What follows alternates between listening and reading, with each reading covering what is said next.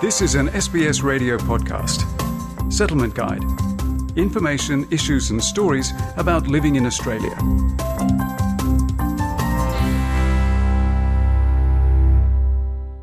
We would like to acknowledge the traditional owners of the lands where this podcast episode was produced. We pay our respects to the Cammeraygal people and their elders past and present. We also acknowledge the traditional owners from all the lands you're listening from today and celebrate their connection to country.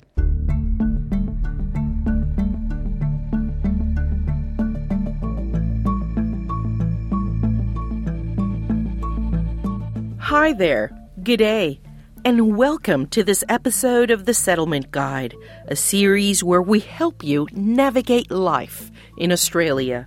Whether you arrive today, have been living here for years, whether you were born in Australia or you're planning to move here shortly, this series is for you. My name is Claudianna Blanco, and I came to live in Sydney more than a decade ago and I'm still learning about life down under every day.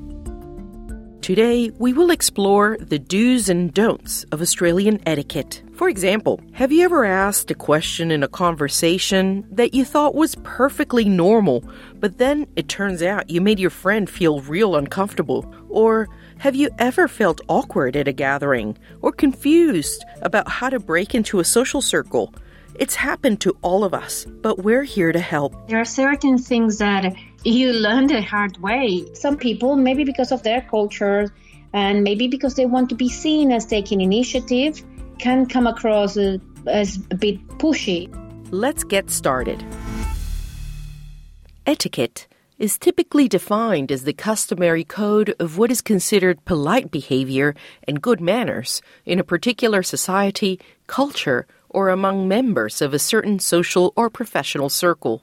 As the most multicultural nation on earth, Australia now presents a unique culture and rules of etiquette that merge the diverse nature of our population. While some aspects of what is considered good etiquette in Australia can be easily identified, there are also many unwritten rules for what is considered polite, appropriate, or rude. Amanda King is the founder of an elite Australian etiquette school. She teaches people of all cultural backgrounds what constitutes acceptable conduct in the Australian context. Etiquette is around behaviour and the norms that are expected in society. And to have good etiquette is purely down to quite a few very simple principles, and that might be around our appearance and our general attitude, which constitutes our image.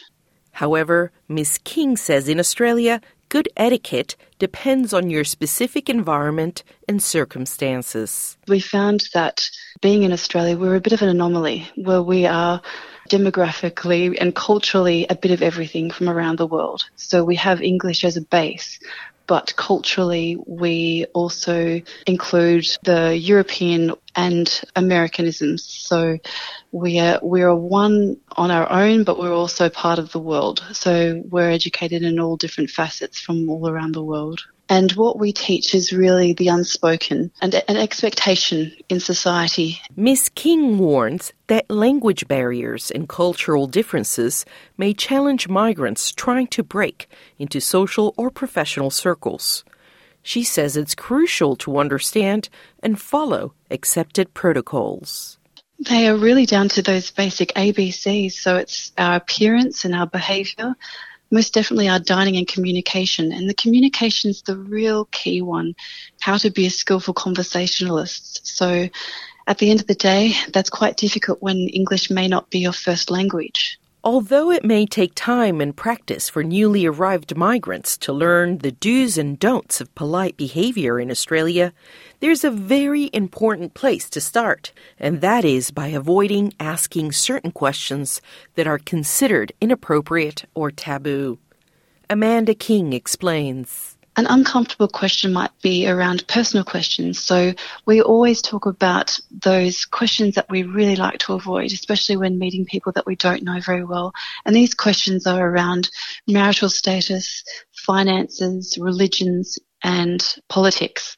People want to speak to people to find common ground so they can connect. So we need to talk about other topics uh, rather than a very personal question which might come across as quite offensive. Given that every culture has a different standard of what is considered appropriate or inappropriate, we asked some long term migrants where they think the pitfalls of etiquette lie. Win Mas Yu is originally from Hong Kong and has lived in Australia for 10 years. One example would be we have parents or grandparents telling us, okay, you should eat more or you should eat less because you look fat or you look thin. Um, but when I when I arrived in Australia, I've realized that some people might take that um, very personally or offensively, so they they don't really like you commenting on their body shape or, or, or even um, how much they eat. Sarah is from Morocco and has been in Australia for 15 years. She says she has learned that various questions that are acceptable to ask in her cultural context are considered very rude in Australia. If a couple gets married for more than nine months and the baby is not there, people ask him why or ask the lady why. Is there any problem? Have you seen a doctor? And I think this is so inappropriate here. According to Sarah, other taboo questions, such as asking about personal finances, are not uncommon. She adds, it is not unusual in some Arab cultures to ask people they've just met about their marital status. Yeah, especially the person is more than 25. There is a problem. yeah, if she's not married. And yeah, definitely they do ask her why. And uh, if she's married and she doesn't have babies, absolutely there is a problem somewhere and we have to fix it. And they ask her even who is her doctor or she should change her doctor. Fabiola Campbell has been in Australia for 18 years. Originally from Venezuela, she founded Professional Migrant Women in 2019. The purpose of uh, the organization was to close the gap between migration and professional employment for women, with the understanding that there were many professional migrant women unemployed or underemployed. These women did not lack skills or experience. What they lacked was an understanding of how the recruitment process worked here in Australia. This network also aims to mentor and empower foreign women looking to break into the Australian job market. What I did was to create a mentoring program in which they learn how to sell themselves, identify their value, but also develop a narrative that was consistent with the way jobs are found here in Australia. And this too falls under the wide umbrella of etiquette.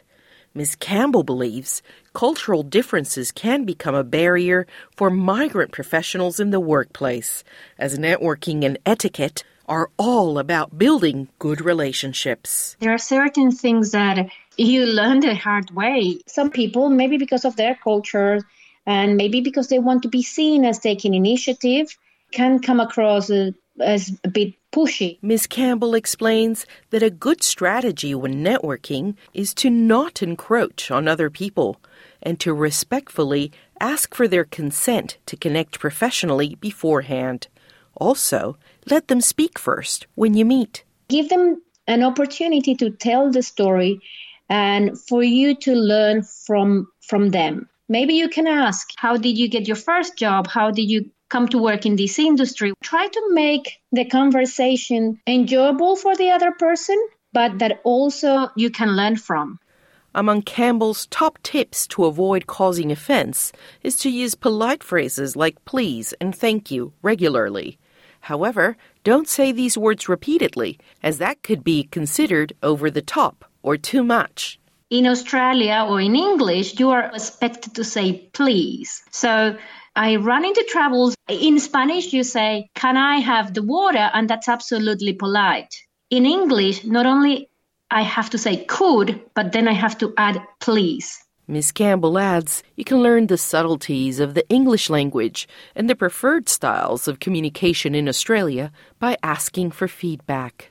I explain to people that English is not my first language. That um, even though I'm trying to communicate a message with good intentions, it might not necessarily come across that way. I state my intention first and I ask people that if they feel offended or they feel uncomfortable, that they provide me feedback. In that way, you know, I can improve my communication and still deliver the intended message. Etiquette instructor Amanda King advises that in social or professional situations, it is very important to be on time. If you're running late for a gathering or a meeting, let your host know at least 15 to 20 minutes beforehand. Also, make sure you introduce yourself clearly and confidently to others.